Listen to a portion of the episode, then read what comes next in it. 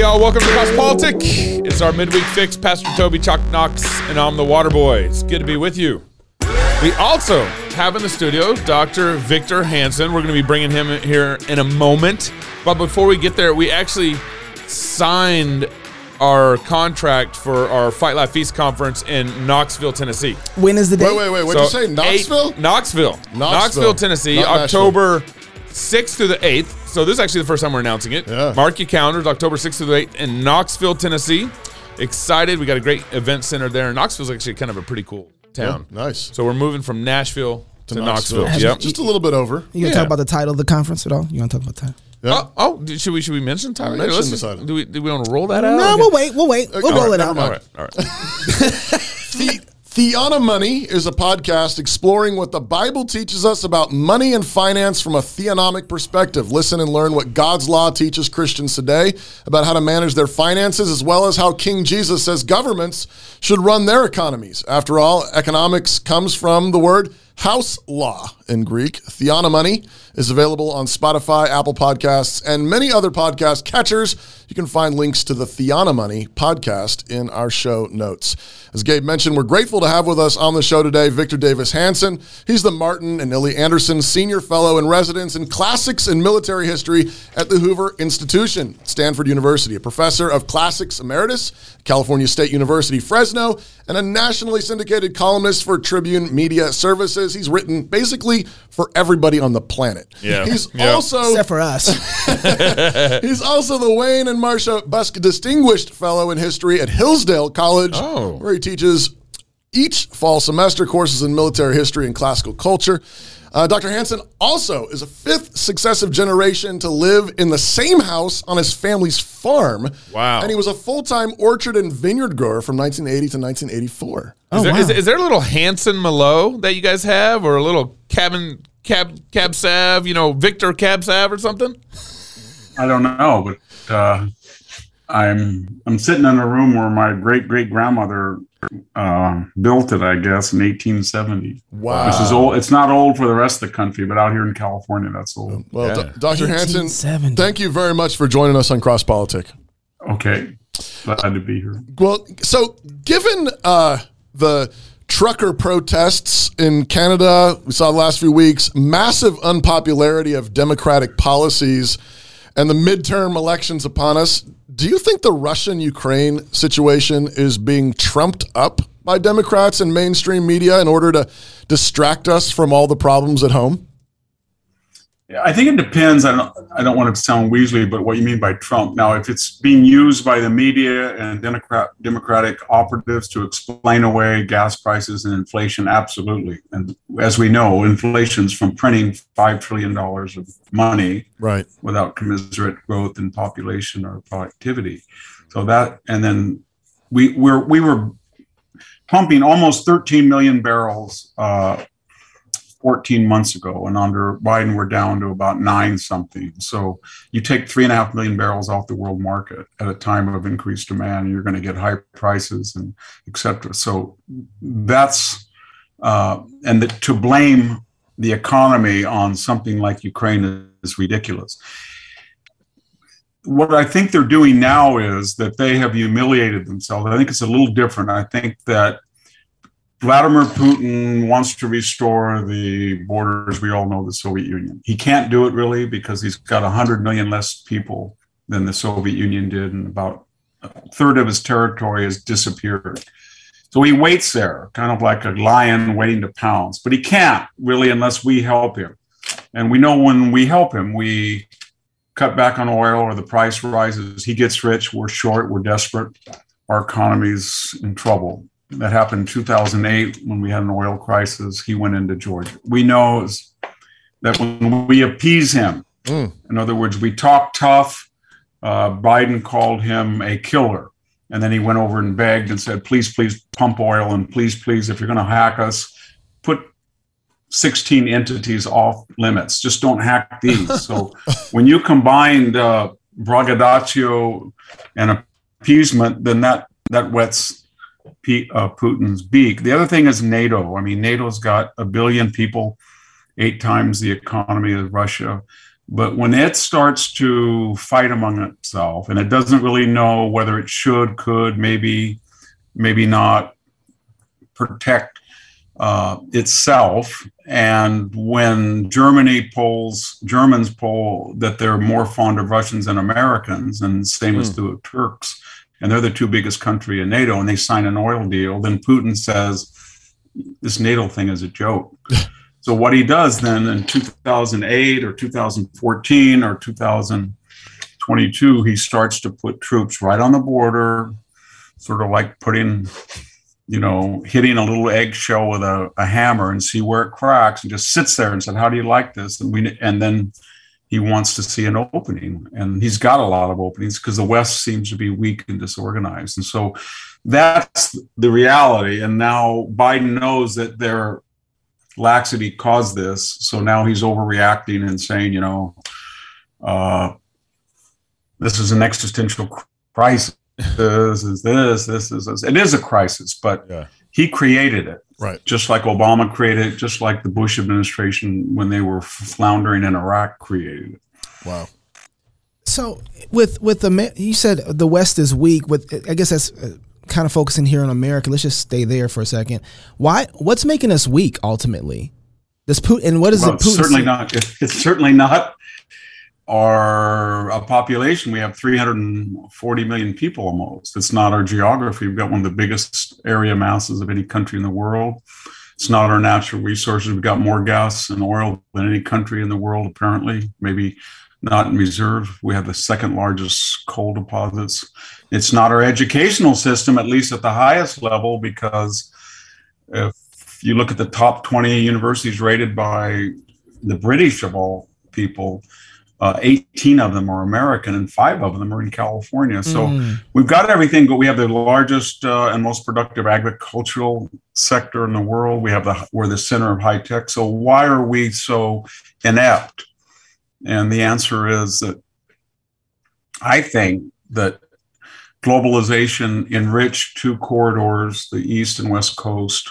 People had skills that could be globalized, insurance law, finance, tech, academia and media, and they wrote off the interior of the country where you know people were very important, but they were logging, they were farming, they were mm. drilling, they were muscular labor, and they deprecated that, and that caused a lot of tensions within the country because those countries, if you look at the last twelve or thirteen years.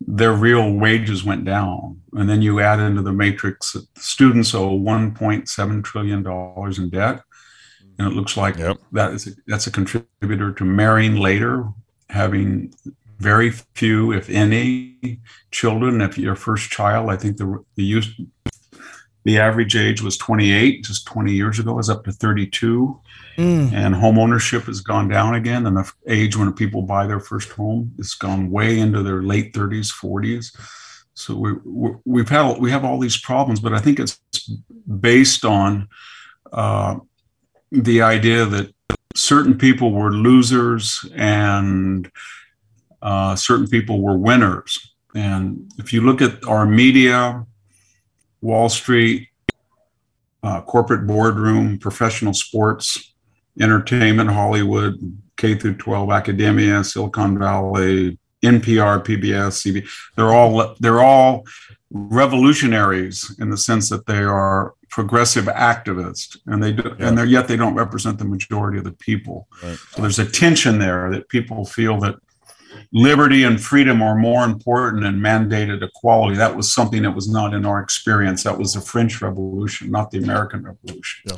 So yet we feel these postal elites are trying to force it down everybody's throat. Mm. So when Trump was president in twenty, um, uh, well, when he was president, um, you wrote a book um, basically giving us the metaphor that Trump was like chemo. He was he was yeah. Uh, medicine uh, or a harsh medicine, toxic, toxic medicine to to to the American politic.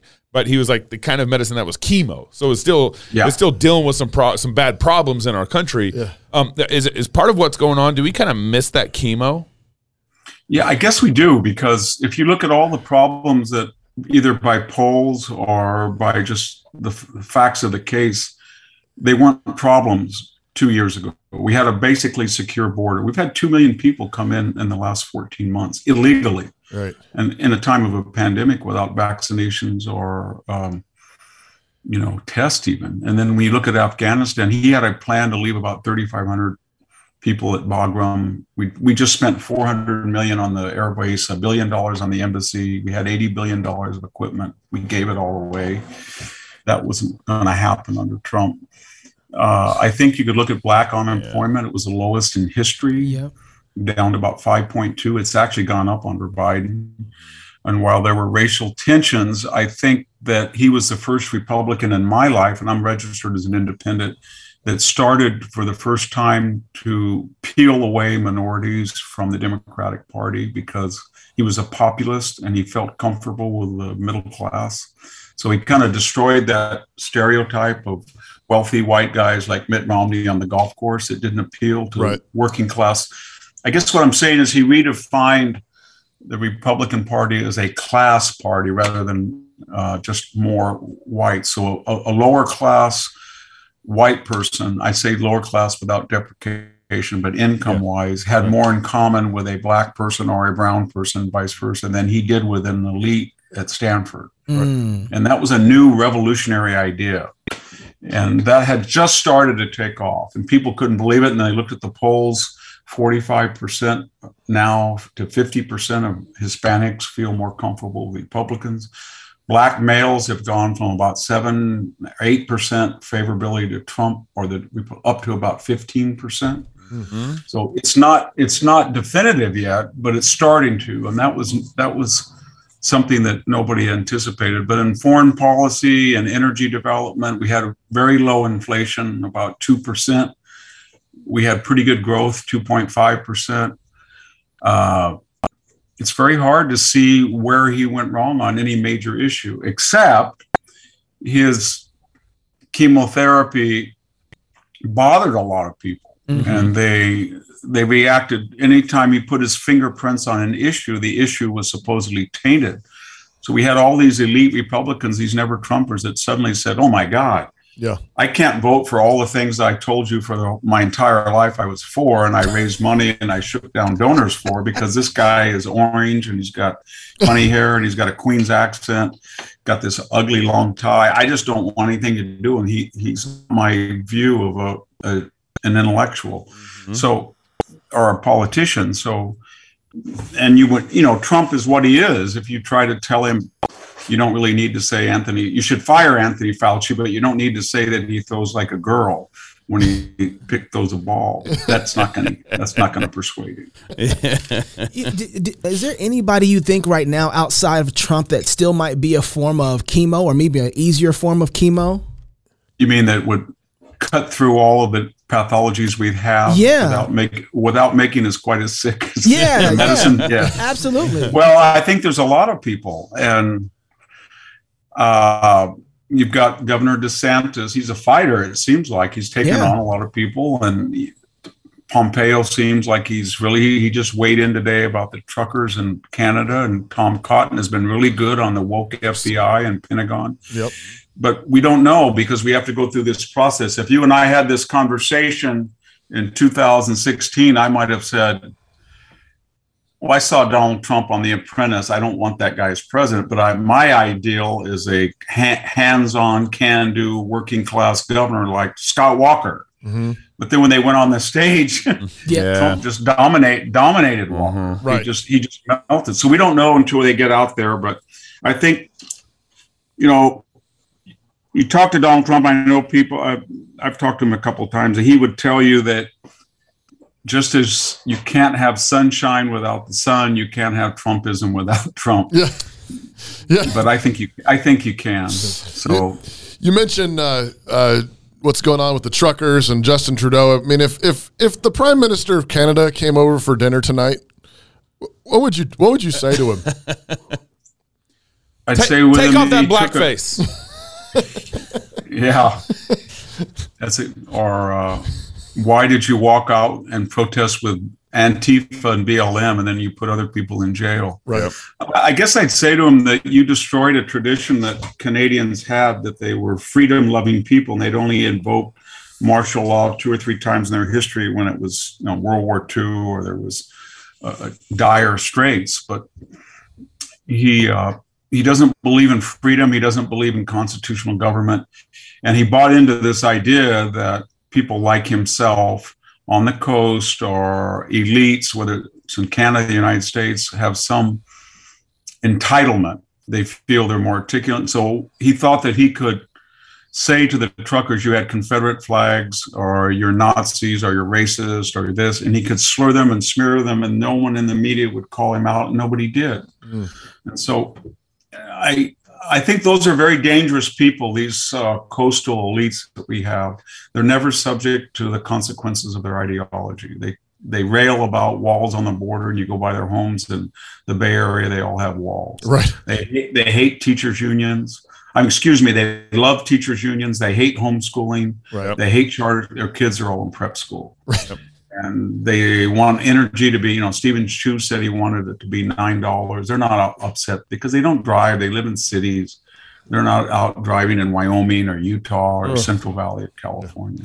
Well, why, why is it their hypocrisy doesn't haunt them? so that they, it gets them yeah. out of positions of power. Because I've watched this over the last four, four or six years, really. Liberal hypocrisy doesn't seem to matter at all, and they still get in positions where they have the ability to enforce some of these laws on us. And that doesn't make any sense to me. I, I think it goes down to they don't believe in democracy like we do or constitution. We believe that we want to appeal to the traditions and customs, religion, common values of the majority of people. Right. They feel they can get power through institutions. So you look at how you and I think in this country. We're communicating right now via Zoom, which is the Silicon Valley and Chinese uh, partially owned, but it's left wing. Yep. Our email, Google, our Microsoft is left wing. Yep. Facebook is left wing. Google, uh, Apple is left, really left wing. Uh, Twitter is left wing. Then you look at the major newspapers: New York Times, Chicago Tribune, L.A. Times, Washington left wing. How about our public? Isn't that nonpartisan? NPR, PBS, right. very left wing. Right. And then you say, well, wait a minute. Let's look at the corporate boardroom. They used to know corporate boardroom is yeah. way out there on stakeholder capitalism and all this stuff. Then you look at Wall Street. Wall Street is left wing. They out uh, they out they outfunded Hillary by three to one over Trump. She got, she raised wow. almost three billion dollars, and then you wow. say, well, how about academia? Ninety three percent of a recent poll said that professors were Democrats. How about K through twelve teachers and the teachers unions and the education departments? How about the NBA? How about the NFL? How about the Super Bowl halftime show? How about Major League Baseball? How about sitcoms? How about Hollywood movies? So we're in an echo chamber. It's 360 wow. degrees. I don't know why there are not more leftists because they're basic, wow. the left is basically yeah. saying to Americans, listen, we'll make a devil's pact with you. You be for enforced equality of result, large government, let an elite run your lives for you that knows a lot more than you do, and we'll give you insurance. So if you say something stupid about transgenderism, we'll forgive you. Yep. Yep. If you're Joe Biden and you have a history, a history of racist comments, whether it's the other day he said, Hey boy, to an African American professional, he said, Junkie, he said, You ain't black, put you all in chains. Barack Obama was the first white person, uh, first articulate African American candidate. He said, I mean, I could go on, yeah, but, yeah. He, got, he got an exemption for every one of those. And then right. the same thing with women. If you touch a woman yep. or you do something, Tara Reade says this about by no matter. Yeah. So that's why it's so attractive to people because the left says to them, enlist, be part of us, and we'll give you an, uh, an indemnity policy. And they do. Mm. And I know that a lot of, prefer- I know a lot of writers in my business will say, well, secretly, Victor, uh, everything I wanted, Trump did in those four years. But you know, if I say that, then I'm considered a nut, and then I, my book won't be re- yep. won't be reviewed in the New York Times book review, and Amazon will delay my shipments of my book, yep. and New York Times won't put my book in the books. They do funny things, wow. and they're right, they do. So that's what they've done. They've got control of the institutions of government. I'm not even getting into the bureaucracy. James Comey, John Clapper, Right. James, John Brennan, Anthony Fauci, Lois Lerner. But Man, Wow. Dr. Hanson, uh, you're a, you're a history professor, classics professor. yeah, Um, you know, history repeats itself, or at least it echoes. What what moment in history do you most think of as you're thinking about the moment we're in right now? Well, there was a two big transitions. One was from the, an agrarian rural republican Italy into a world empire, and that was around somewhere between 30 BC and it was finished by about 70 AD. Didn't mean that Rome collapsed, but it just meant that its values uh, were so diluted and so spread, and and we're not able to create a uniform culture. And that's something like it's happening not just in the United States but the world. We don't have this. Uh, we don't have a shame culture anymore. We're not a religious people. That's happening, but it doesn't mean we're not going to be wealthy and decadent and luxurious and have appetite. The other point that I often think about is that system started to break down in the fifth century AD, and the Roman Empire was confronted with two alternatives. One was to decentralize, incorporate people, not integrate them, not in, assimilate them, not make them speak Latin, or the Eastern Empire, that was largely Greeks in Byzantium, said, you know what, we're going to have an Orthodox religion and we're going to stamp out schisms. And, maybe that's not liberal, but we're going to get everybody on the Christian page. We're going to have one culture Greek. We're not going to be apologetic, and our capital's at Constantinople. And that Byzantine Empire lasted a thousand years, whereas the West broke into the Dark Ages and then what was feudal Europe. And I think we're in that point right now where about a large portion of the Western civilization says we have no apologies. We don't have to be perfect to be good. We're better than the alternative. There were certain building blocks of our culture that we're going to honor uh, family, parenthood. It's better to have two or three kids if you can than have none. These are very controversial things to say. Mm-hmm. Biology governs your sex, not what you construct out of it. And not, not to mean that there's not dysphoria, but we're, it's not a major epidemic of dysphoria Right. biologically. Right. So I think there's a lot of people now that are going to say they are they have so diluted American culture that uh, I'm just going to double down on it, and I'm going to kind of I don't want to have a fight. I'm just going to have a monastery in the mind, and how that translates in the real world is you talk to people. I'm always surprised. There's people who tell me I have not been to a Hollywood movie in ten years. I have not been step foot into a milit- into a theater in five years. I have not watched network television in six years. I have not read the New York Times. I do not read the Washington Post. I do not turn on the NBA because uh, I don't want to be Yep. lectured to. And they've kind of dropped out of popular culture. And they do things like homeschool, or they go, they move to places like Tennessee or Utah Yeah. or yeah. Idaho. Idaho, Alabama, even. Yeah, I, yeah. I've talked to a lot of people. I've just talked to some African American people in the Bay Area, and they're all moving back to Alabama. Yep. And they say it's safer, and people are friendlier, and they're nicer, and people get along much better than they did in the. I thought, wow, That's funny. Back into Bama. Oh wow, Victor Davis Hanson, sir. Thank you so much for joining us on Cross Politics. I'd love to have you back anytime. Yep. We can we can get you. Gabe, work that out. Yeah. You need to go right now to Amazon and get anything from Victor Davis Hanson. I'm serious. It's really good. I particularly like the Dying Citizen right now. That is a very very Yeah. important book that you need to have. If you're single, get married. If you're married, have kids. And if you have kids, go baptize them. Until Sunday, love God with all your heart, soul, mind, and strength. Love your neighbor as yourself. Go fight, laugh, and feast. This is Cross Politics. thank you. When tyrants take over, what's the first thing they do? Disarm. It happened in Russia, China, Germany, and most recently, Afghanistan. Why? Because disarmed people are easier to control. And over the last century and a half, American tyrants have been carrying out a slow, methodical disarmament that no one is talking about state education.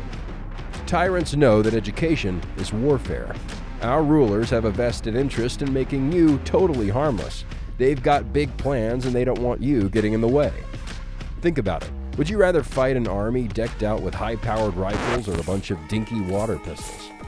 They know that if you can think critically, you're a threat. At New St. Andrews College, we want to graduate men and women who are dangerous. Dangerous to the world, dangerous to the principalities and powers, dangerous to spiritual wickedness in high places. Education can either arm you or disarm you. It can make you a threat or make you a useful idiot. so, where you get that education counts. Click the link to apply to New St. Andrews College today.